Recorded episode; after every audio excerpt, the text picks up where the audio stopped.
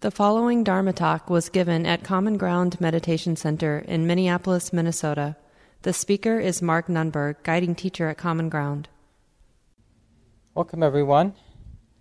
Nice to see folks tonight on this cold evening.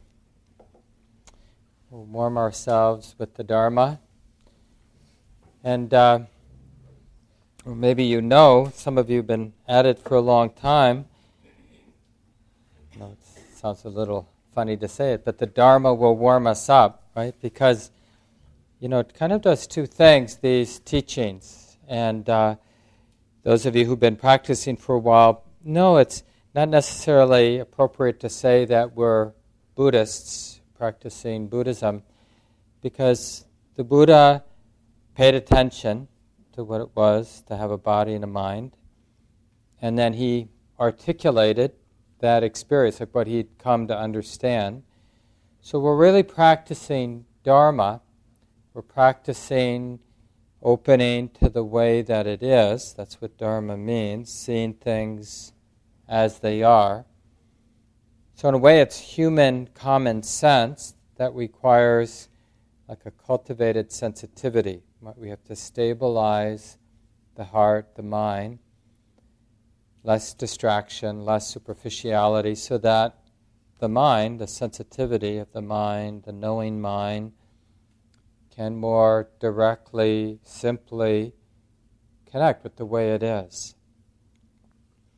And uh, it's, it's sort of paradoxical when we do take the time to connect with the way that it is. It's deeply challenging because it doesn't fit our idea of how it is, but it's also deeply satisfying, protecting, grounding, liberating.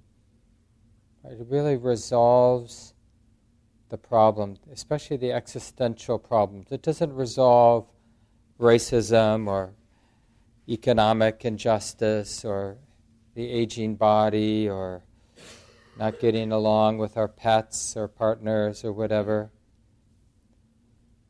But it somehow creates the capacity to be with this imperfect world, to be with the suffering in the world, and to find creative, nimble ways to be in the world, to be who we are with our particular responsibilities and duties. So I'm going to ask Mary Beth, uh, one of our longtime leaders and volunteers who sends out the weekly email, and some of you know Gabe Keller Flores, our office manager, to put this article, um, one of my favorite chapters in one of my favorite Dharma books. And ironically, in this particular chapter, the author is talking about her favorite book. but uh, this is uh, Joko Beck, Charlotte Joko Beck. She's a well known sort of um, matriarch of Western Dharma. She studied with a number of very well known Japanese Zen teachers back in the day. She died maybe five years ago. She was well into her 90s, so she's been around for a while. And she wrote this book, uh, Everyday Zen. What is it called exactly?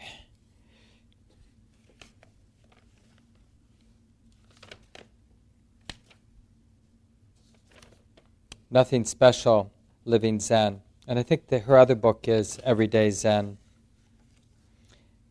And the chapter is entitled The Icy Couch. Or we could call this talk, this subject really coming inspired by this chapter by Joko Beck or Charlotte Joko Beck as uh, endless disappointment as our teacher. you know, like a gateway to liberation. We think of all the little and big disappointments in life as a problem. That's our, what we'd call a normal relationship to disappointment, like it's a problem that it's cold, or it's a problem that my body's aging, or it's a problem. I was flying back from Los Angeles this morning, and, uh, and there were two babies. One was very cute, but one baby. Cried. I mean, just the, the deep kind of angst that babies can get. It nothing, nothing helped. And then, and then at the last 10 minutes, that baby qu- quieted down, and the very happy baby just lost it.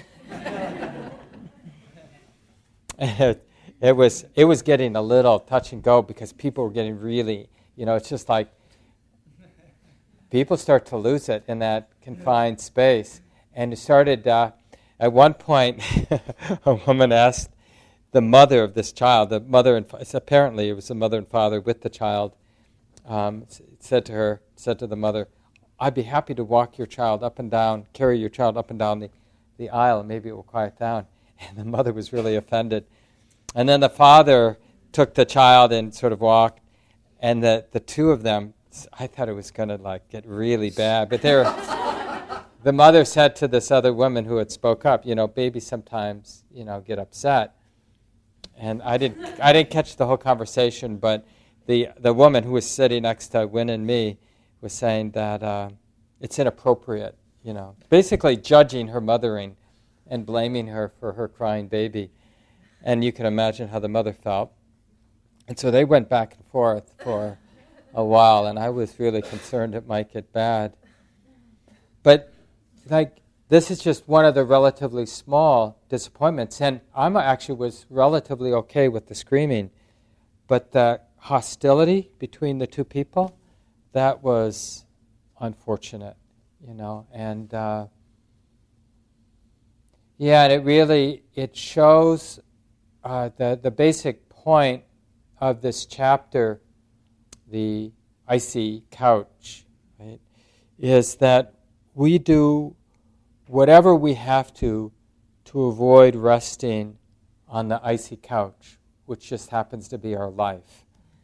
So we, we sort of commit to a lifetime of being in our imagination, like that person's a bad mother, or that person is sticking their nose in my business, you know, or whatever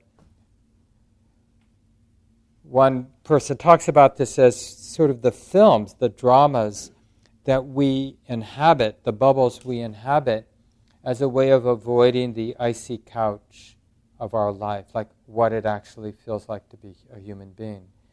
And this is what I meant in the guided meditation about this learning to inhabit the body. Because the body is our doorway into the present moment for a lot of us at least, because the body's not conceptual. Like the body can be, right? a concept. Like we can, and even now when I say the body, you might picture it, but that's just seen in mental image, or you might have an idea of your body. But what I mean about the body is what it feels like right here that connection, that intimacy, that willingness to feel what's here be felt. And of course, that's very alive. It's not a thing, the feeling, right? It's moment by moment, the feeling is unfolding, evolving. It doesn't stay constant, whatever that bodily experience is. But it's a way to, I think we could say, be real, or as Joko Beck says, feel, learn to rest on the icy couch. She talks about it in this chapter that as unpleasant, especially initially, as it is on the icy couch, we find the more we hang out there that it's molded perfectly. right? It's like a perfect fit, the icy couch.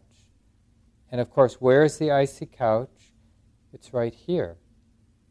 Like when my mind isn't, the thinking mind, the, or the knowing mind rather, isn't identified with the meaning that our thinking mind constructs, when we're willing to not defend ourselves in any way.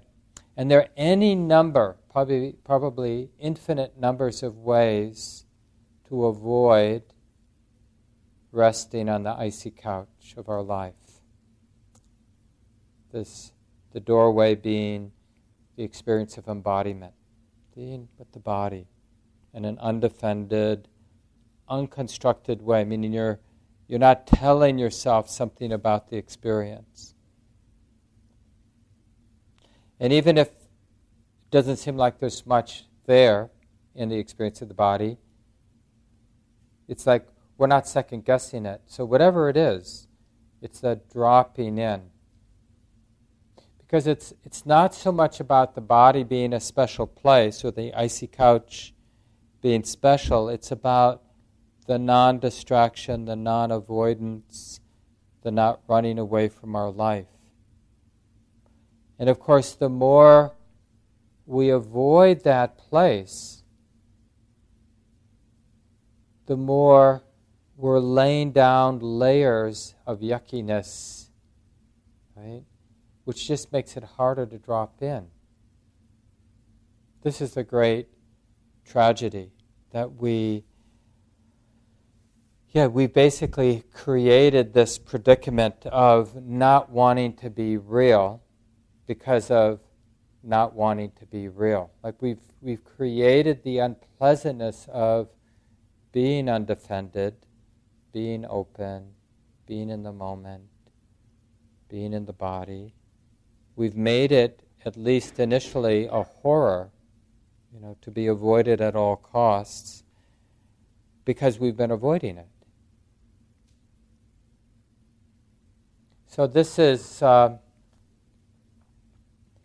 you know, it's really an essential practice to being a human being. Like there's, there's no real kindness there's no real perspective, no real capacity to understand another person, and really no real capacity to be generous and to contribute unless we've begun this work of dropping into our life.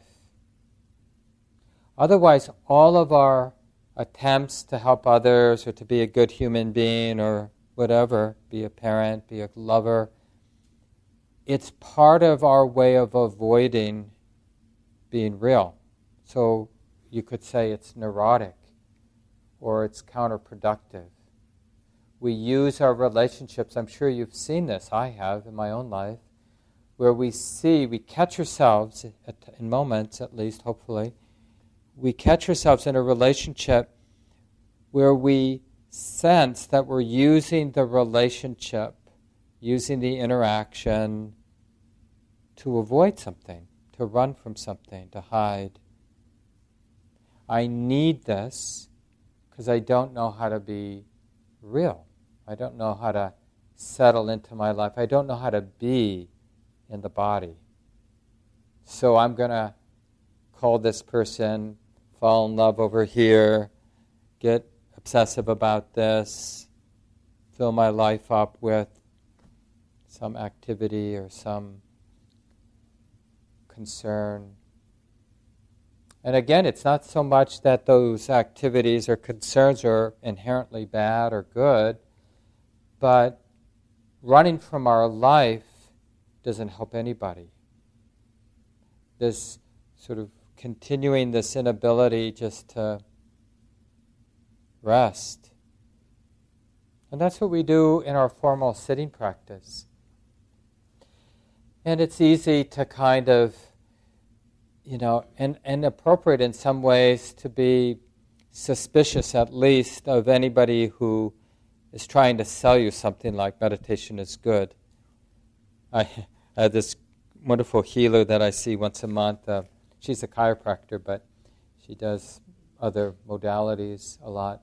Doesn't really crack bones so much. But anyway, she was telling me about these biobeds. I guess she was visiting her brother who married a woman from Korea. I guess they've been around for a long, long time, kind of Korean um, natural healing modalities, these beds that have stones in them and are heated. Probably in the olden days, they, they weren't heated by some elect- electricity, but they had some way of heating them, and they were considered to be sort of really good for your health. Right? So it's like I got I got interested. Like, oh, I'm going to be saved. I need one of these biobeds. Probably a certain percentage of you tonight when you get home. Well, Google biobeds. looking for the next savior, you know, whatever it will be. looking at the ocean, and you know, I was up in a really pretty place in uh, north of LA doing a memorial service for an old friend who died. And it's one of the early teachers of Common Ground. I think we still have Paul's photograph up on the compassion altar in the corner. You can check him out. He's been out in California for about 12 years now, so most of you probably haven't met him. But in the early years of Common Ground in the 90s, he taught with me and others here at the center anyway, uh, you know, just it's so beautiful. And it was like 72 degrees and sunny, and and they had a lot of rain evidently the week or so before we were there. So, you know, the the hills were unusually green, you know, in the northern hills above uh, north of LA. And you could think, as I certainly arose in my mind, like this is the ticket. You know, living in a place like this, you know, just the thought of the temperature in the in here, you know, and just flying over and seeing the flat land and the snow and the frozen lakes. It's like this isn't conducive to awakening. and it's endless, like because this is what propels these films, these dramas, the endless proliferation, we're, we're actually, on the surface, we think we're trying to take care of ourselves. Whether we're obsessing about a relationship or a new biobed or whatever it might be. I mean, there's really an infinite ways that we do it because we get bored with whatever drama we're in, you know, 10, 15 minutes. We're bored and we pick up another drama like if only politics were completely transformed, or if only, or if only, right? So it just keeps moving. And each time we don't sense it because we're just not, the awareness isn't stable enough. But each time we, the mind invests in that drama, in that bubble, in that proliferation, we're laying down another layer of ice, another layer of contraction energetically, right here. The body is the sort of helpless victim of the neurotic mind. So when we get an instruction to get to know the icy couch, to open to things as they are, to use, you know, that doorway into the present moment by feeling the body as it actually is, we're going to meet the karmic fruit of everything our mind has been doing the last number of decades we've been around. Right? So all the worries, all the obsessions, all the lustful thoughts, all the you know, hopeful thoughts, all the angry thoughts, they leave an impression somewhere, right? Well, the somewhere is always body mind, and the mind is kind of ephemeral, but the body, in a way, receives the karma. We feel it energetically. All the knots, all the numbness, the energetic flatness, the aches, the contraction, and let alone just the inability to really land. Like it's so well defended, like not coming back. It's seen as like, oh, you don't want to go there. You don't want to open that door. You don't really want to be in your body. You ever notice? I mean, it's like even when we go to bed at night, a lot of us, a lot of the time, it's like we need to be distracted until we fall asleep. The last thing we want is those moments where we're still awake, but the mind isn't occupied with anything, right? Thinking about this or imagining that, and we're just there with the experience of the body lying there. And whatever is sort of reverberating or left over or felt there in the body. So, uh, one way to think about Dharma practice, which I'm calling, you know, common sense, that the Buddha taught and many of other people have taught, is like learning to come home to the present moment through the doorway of embodiment, the experience, the actual experience of sensation, not the thought, not a mental picture of the body, but just the actual experience. And notice how some of you, maybe all of us to some degree, are thinking, oh, I do that, that and nothing happens. You know, it's like, that hasn't been transforming. But you see the kind of, like, what the understanding, like, whatever the rejection might be, like, so what? Or, I've tried that, it hasn't fixed my life. But you see what the logic of that is, is somehow this, you know, physical entity that we call the body, the sort of life of the body, which is really the only life we have, right? Where the mind, whatever it is, is tethered to this body. It's integrated with this body, here with this body. This is our life. So it's not that this is so special, but that disconnecting from it, rejecting it, or whatever the relationship might be, is profoundly um, stressful and not helping. So, the practice, like when we sit down, that's a good thing to remind yourself of when you're you know, putting aside your 30 minutes or whatever time you have most days of the week it's really about like being like the practice. Tell yourself, okay, I've got this time. I'm a busy person, but I'm going to practice being real. I'm not going to practice at this time being in my thoughts about things. Now, there are times we need to think about things, like figure things out using the thinking mind plan things out using the thinking mind. So, the Buddha, or I don't know, any wise person that would somehow say, oh, don't do that. But just because that can be useful to think things through or to talk things through with a good friend or a therapist or whatever, that doesn't mean that putting everything down isn't profoundly useful. So to distinguish, like, because a lot of people end up using their meditation time to think things through, like sort of uh, journaling. You know, some people journal and just to kind of get clear about some issue in your life. Okay, if I do this, or if I say this to this person, or why does that keep happening to me? So that that kind of um, more careful thought when we have some space it can be very therapeutic. But when you see yourself doing that in a meditation period, realize that's happening, that's being known. Those thoughts come and go.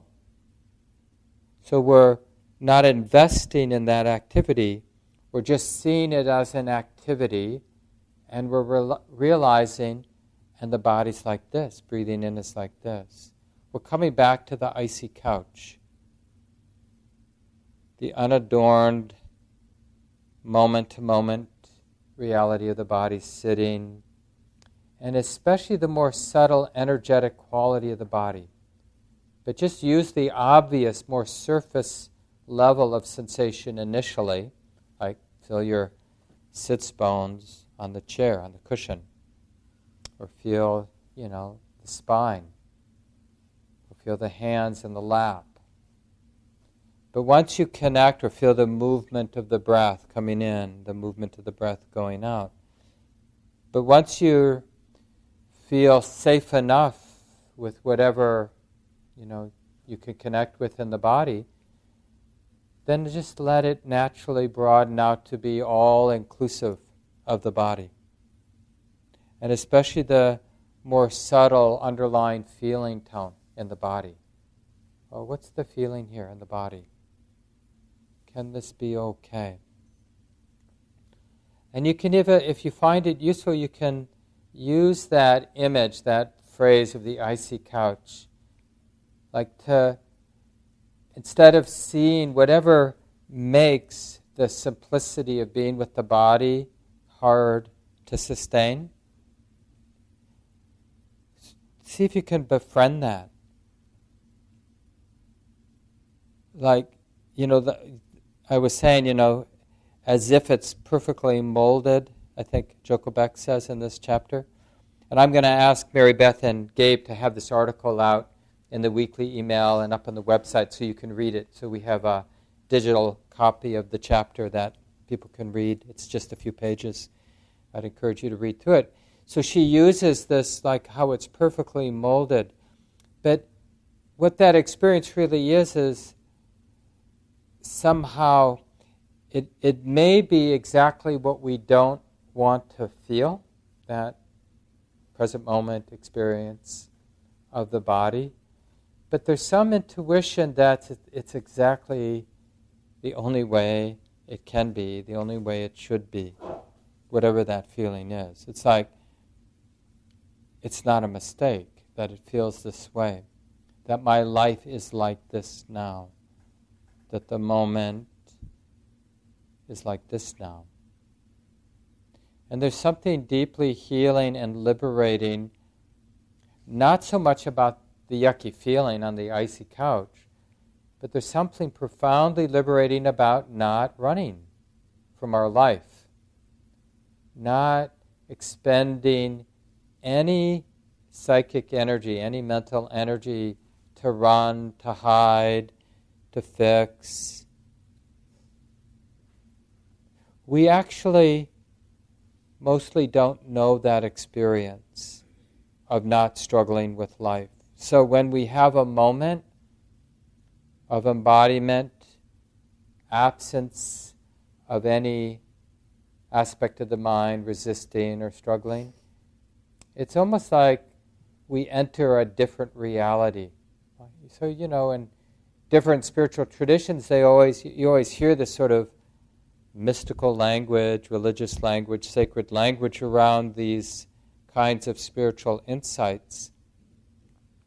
But it's, it's really just that full and complete presence, absent struggle, absent resistance, denial. It's just so unfamiliar. We've, the mind is so invested in control which is really understandable because on this more surface level, we're just an animal trying to survive, a social animal trying to fit in.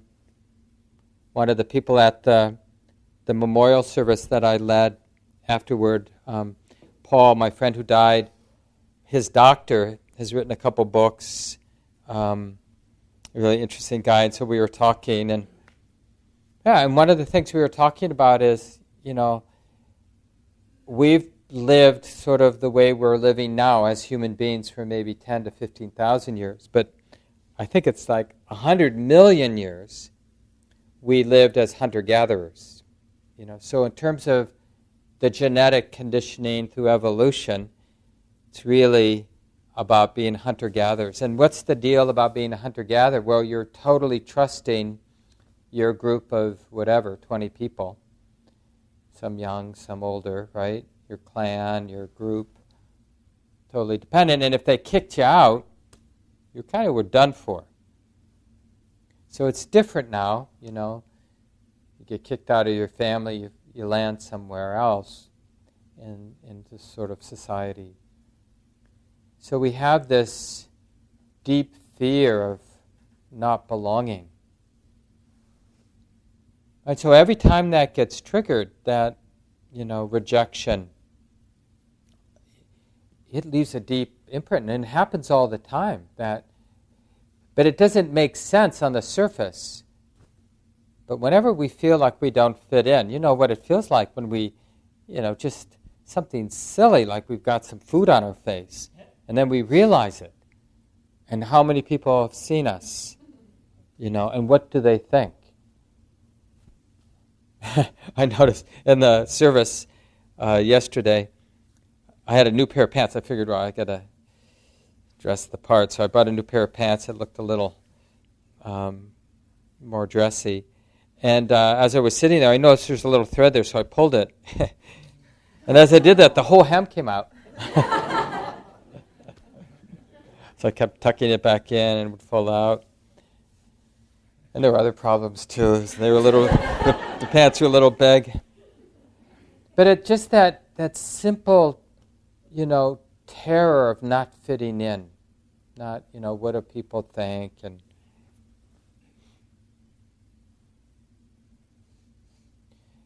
And then when we come back to the body, it's like if we're willing to land on that icy couch, we're kind of healing not only from every embarrassing thing we've done, but we're also healing from any fear we have now of rejection, embarrassment, shame. Like really getting comfortable there in the moment. This is why it's so liberating.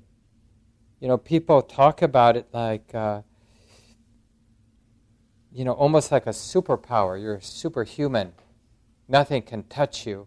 It, but it, the reason nothing can touch you when we're in that place is because being in that place means we've included every possibility. I know it sounds a little funny to say it that way, because we've really done all that stupid stuff already.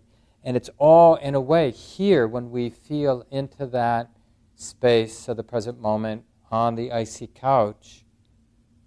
We're, in a way, we're saying yes to all of the shameful, all the embarrassing, all the sense, senses of not being good enough. We're kind of like, oh yeah, that's what that feels like. All the sort of fear of death, and it's all being included. So, what could life or anybody or anything throw at us that would disturb us or cause the heart to lose its balance. The Buddha uses an image in one of his talks, or maybe in a couple of his talks, about um, how some things, you know, are very unstable, easily knocked over. But a mind that's really grounded in the present moment, in this place of wisdom and love, not easily knocked over. Right? That, that's actually a kind of energetic or visceral experience when we're in that place of embodiment, comfortable on the icy couch. And even though I said icy couch, I kind of like that phrase, and I started by calling it like endless disappointment as our teacher. Remember, that's just the initial flavor. But what really starts to dominate the heart is the great relief, the great release of not having to run anymore, to not have to hide anymore, to not be afraid anymore, to not need anything. Not afraid of what comes our way, but not burdened by need or longing. Right? There's a wholeness in that space. So it's a it's paradoxical but I think it's useful to understand that as we're doing this practice of just, you know, first just realizing how much we're thinking. And a lot of the ways we do that, as I mentioned in the guided sit, is just naming that. Oh, yeah, it's thinking. Just that simple phrase in your mind. Oh, yeah, the mind's thinking. Thinking is being known. Feels like this. It's just these thoughts being known. So we're normalizing that that aspect of the mind. That's what it does. It thinks. That ongoing film, that ongoing narration, dialogue, whatever it is. But now we're knowing it, we're knowing it, which means we're less intoxicated by the thoughts and the content or the meaning that the thoughts construct. In a way, being able to name it or notice it so you can notice it without naming it, but whether you're naming it with actual words in your mind or just noticing the thinking as a present moment phenomena, it sort of gives the mind some immunity from being seduced by the thoughts, lost in thought, right? And then, in particular, if you can also notice the sort of underlying feeling associated with the thoughts. Well, yeah, it's just this feeling. Because a lot of times, you know, for people, a lot of you who've been practicing for a while, you'll get pretty good at dropping into the body, but the feeling will cause the mind to go right back to the stories, to the drama, to the thinking about this and that, or imagining or picturing this or that. So, to intentionally, consciously, with wisdom, willingly feel what you're feeling so that the feeling doesn't sneak up and trigger the mind back into the content, lost in thought again. Well, what's the feeling here? Right? This is where we're starting to come into the energetic quality of embodiment, the visceral quality. Oh, yeah. This churning urn. There's a great line from James Taylor's song, Churning Urn of Burning Funk. What was that song called? Mudslide Slim? Is that what that is? Anybody know? Anyway, it's a line from his son, the churning urn of burning funk. So there's this sort of what we're calling the icy couch or the underlying feeling. So it isn't like, it may initially appear to be static, but that's just an, its initial appearance. What really makes it so hard to rest on is that it's alive. It's alive in the sense of becoming, the more we relax, the more it becomes exactly what we don't want to feel. That's, that's so useful to know that, right? And the one sort of distinction is when you get to the place in your practice where you know, when you're in this more subtle space, to follow the thread of going exactly where you don't want to go then you know that you have this real uh, Dharma instinct, spiritual instinct. You go where you don't want to go. Because the problem, the cause, the root cause of human suffering is the unwillingness to see or feel what we don't want to see and feel. So, the way out of that cause of suffering is the willingness to go where we don't want to go. And it will be different for each of us. Some might be this desert of numbness, nothing's happening. Others, it might be quite hot, quite like, you know, sparks, like, oh, this is too much, feels overwhelming, like it's going to kill you. Really, it literally will feel like if I open, if I rest here, if I turn toward this, it will swallow me up or burn me up or Or there may be a lot of energy. Or might feel suffocating, like you're going to get buried in styrofoam. Or it will have the feeling that you don't want to feel. It will have the quality that you don't want to be with. So the, the practice is like, oh, well, this is interesting, right? That curiosity. Because the quality will be like uh, it, it will have you won't see this out loud in your mind consciously in your mind but it will like i it will be if you could put words to it i know this and i'm supposed to run right? And i'm certain about that. Run from this. Don't go there.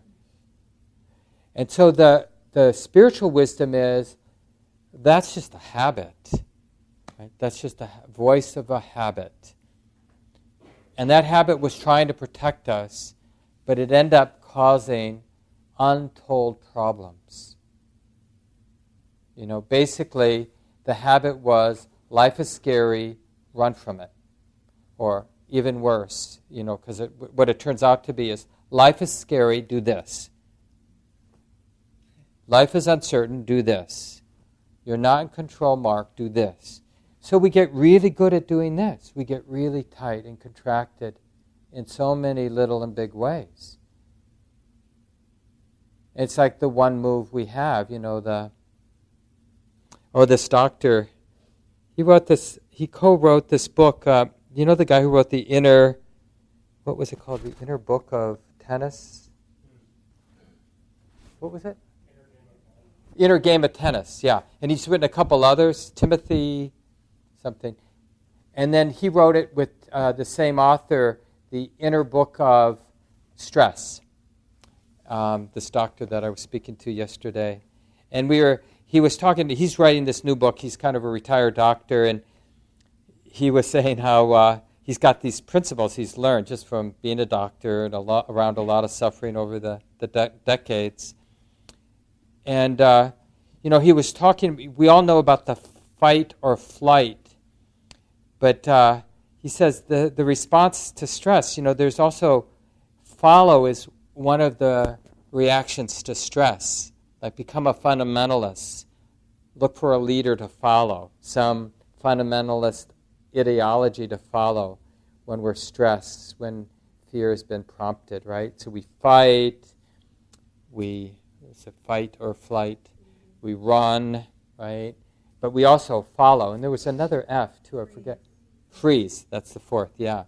So I didn't realize. So is this kind of a common thing, these four? Well, the, the one about follow I haven't heard. Yeah, so maybe that was his innovation. The The freeze? Yeah. Yeah, yeah.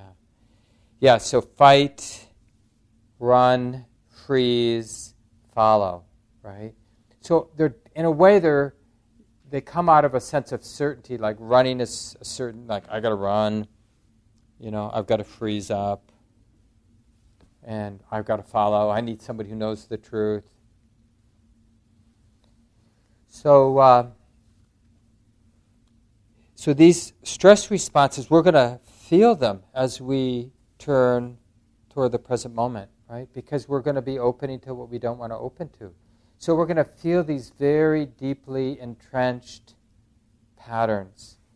And we don't need to pathologize it or get tight about them. A better attitude is, well, of course, this is hard work. This is not easy. If it was easy, we'd just be around a lot of enlightened beings.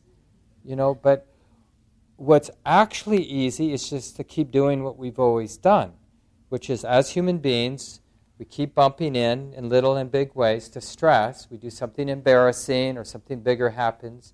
We get cancer or we have a breakup or financial insecurity or whatever it might be. And we do one of those four things fight, flight, freeze, follow, you know, get involved in some cultish activity, become a progr- progressive cult cultish person or a you know conservative cultish person or whatever it might be. Thinking that yeah if we win then that will be it. Yeah.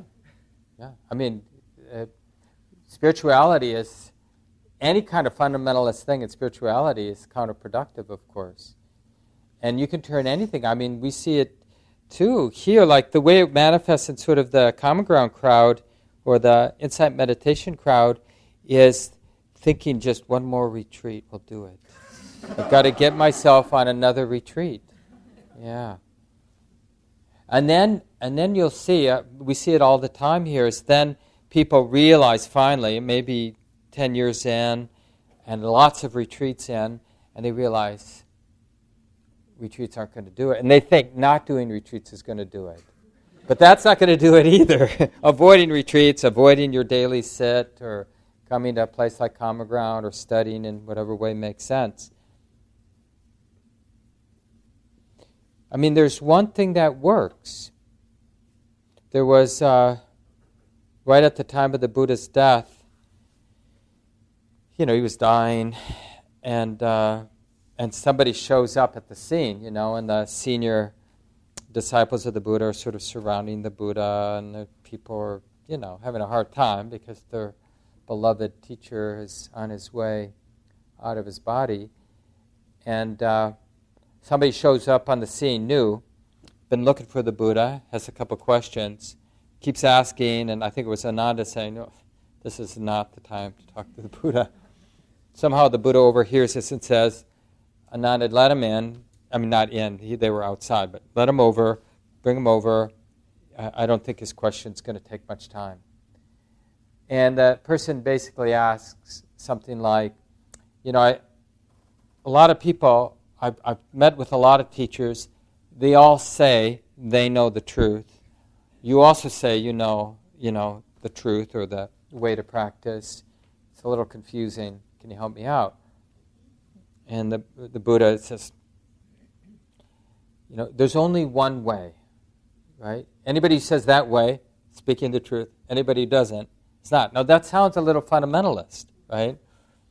But this is what I meant at the beginning where I was talking about Dharma. I forget if he was talking about it in terms of the Four Noble Truths or the Four Foundations of Mindfulness, two of the ways the Buddha talk, talks about the Dharma, the way it is. But basically, the way it is is human suffering arises from not being connected with the way it is.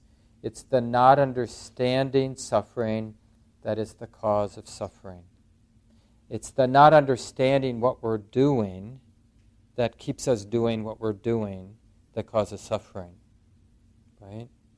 And any path that's about seeing the way that it is, that's what Dharma means, waking up, seeing things as they are, they're telling the truth. Anybody who doesn't promote that, doesn't talk about cultivating a heart and mind that can see things as they actually are. Not, it's never conceptual. It's not about an idea that you have to hear and then believe in.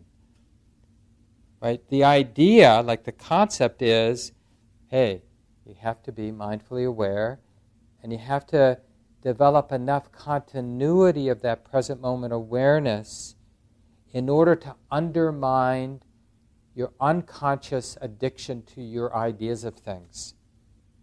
Right?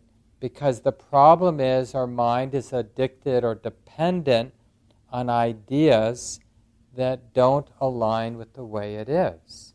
Like the idea of being separate from everything.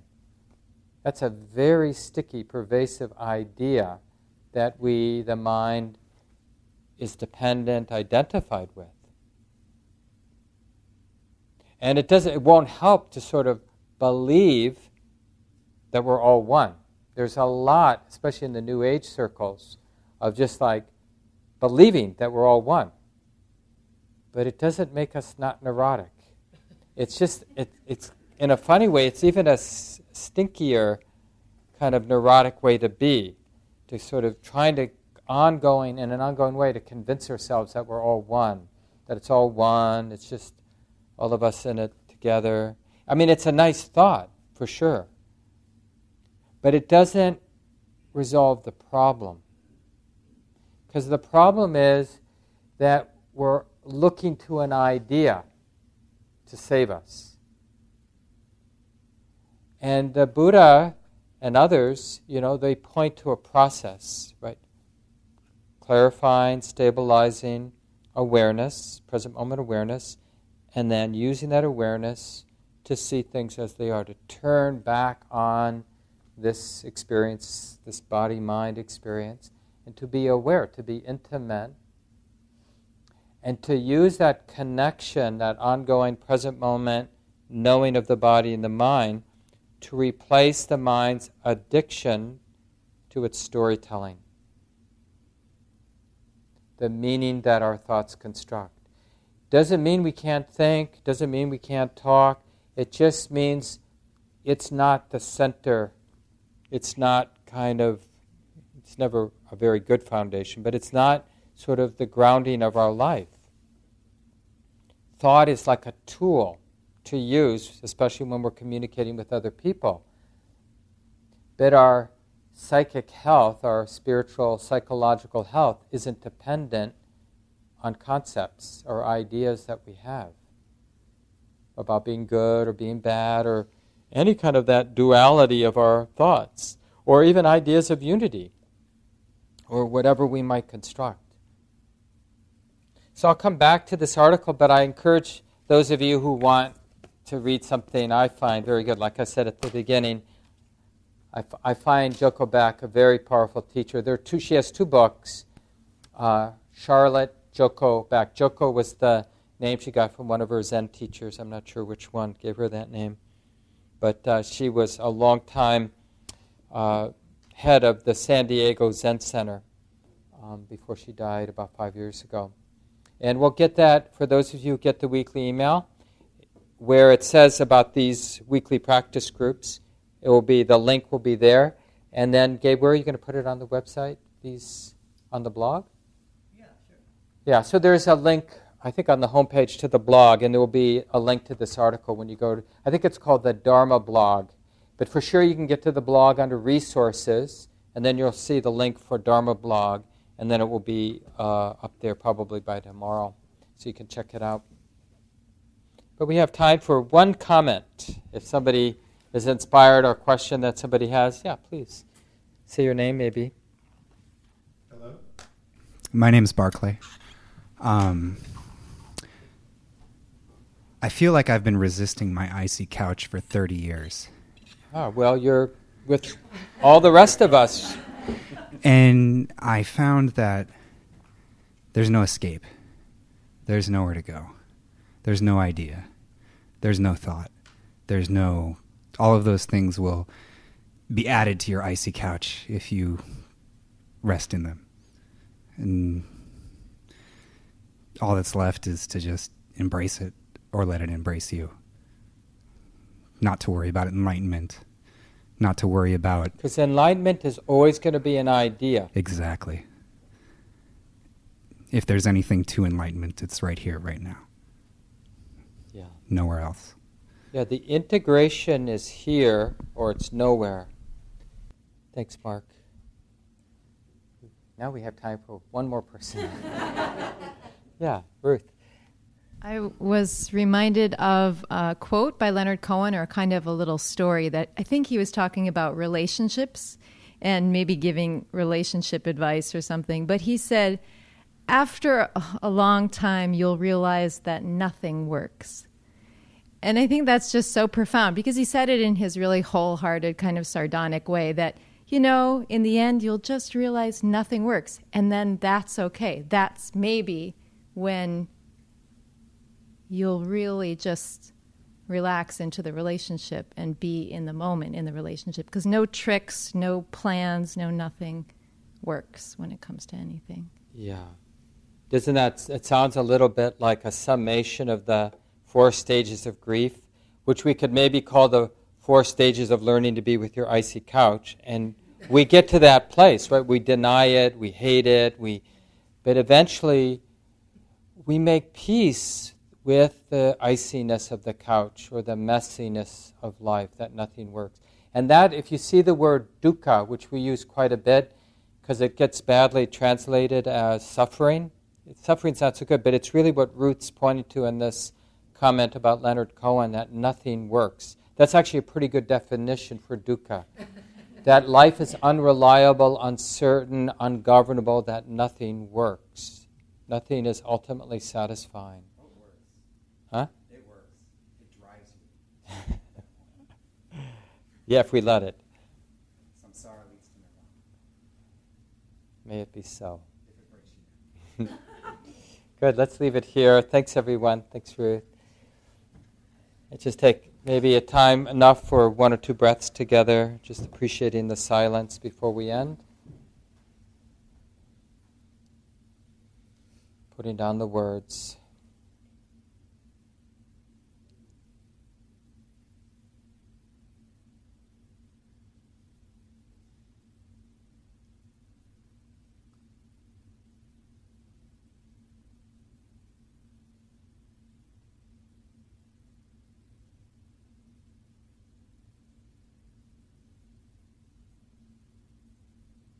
And ending by appreciating the courage that it takes to be interested in this life. So, wishing everyone good practice.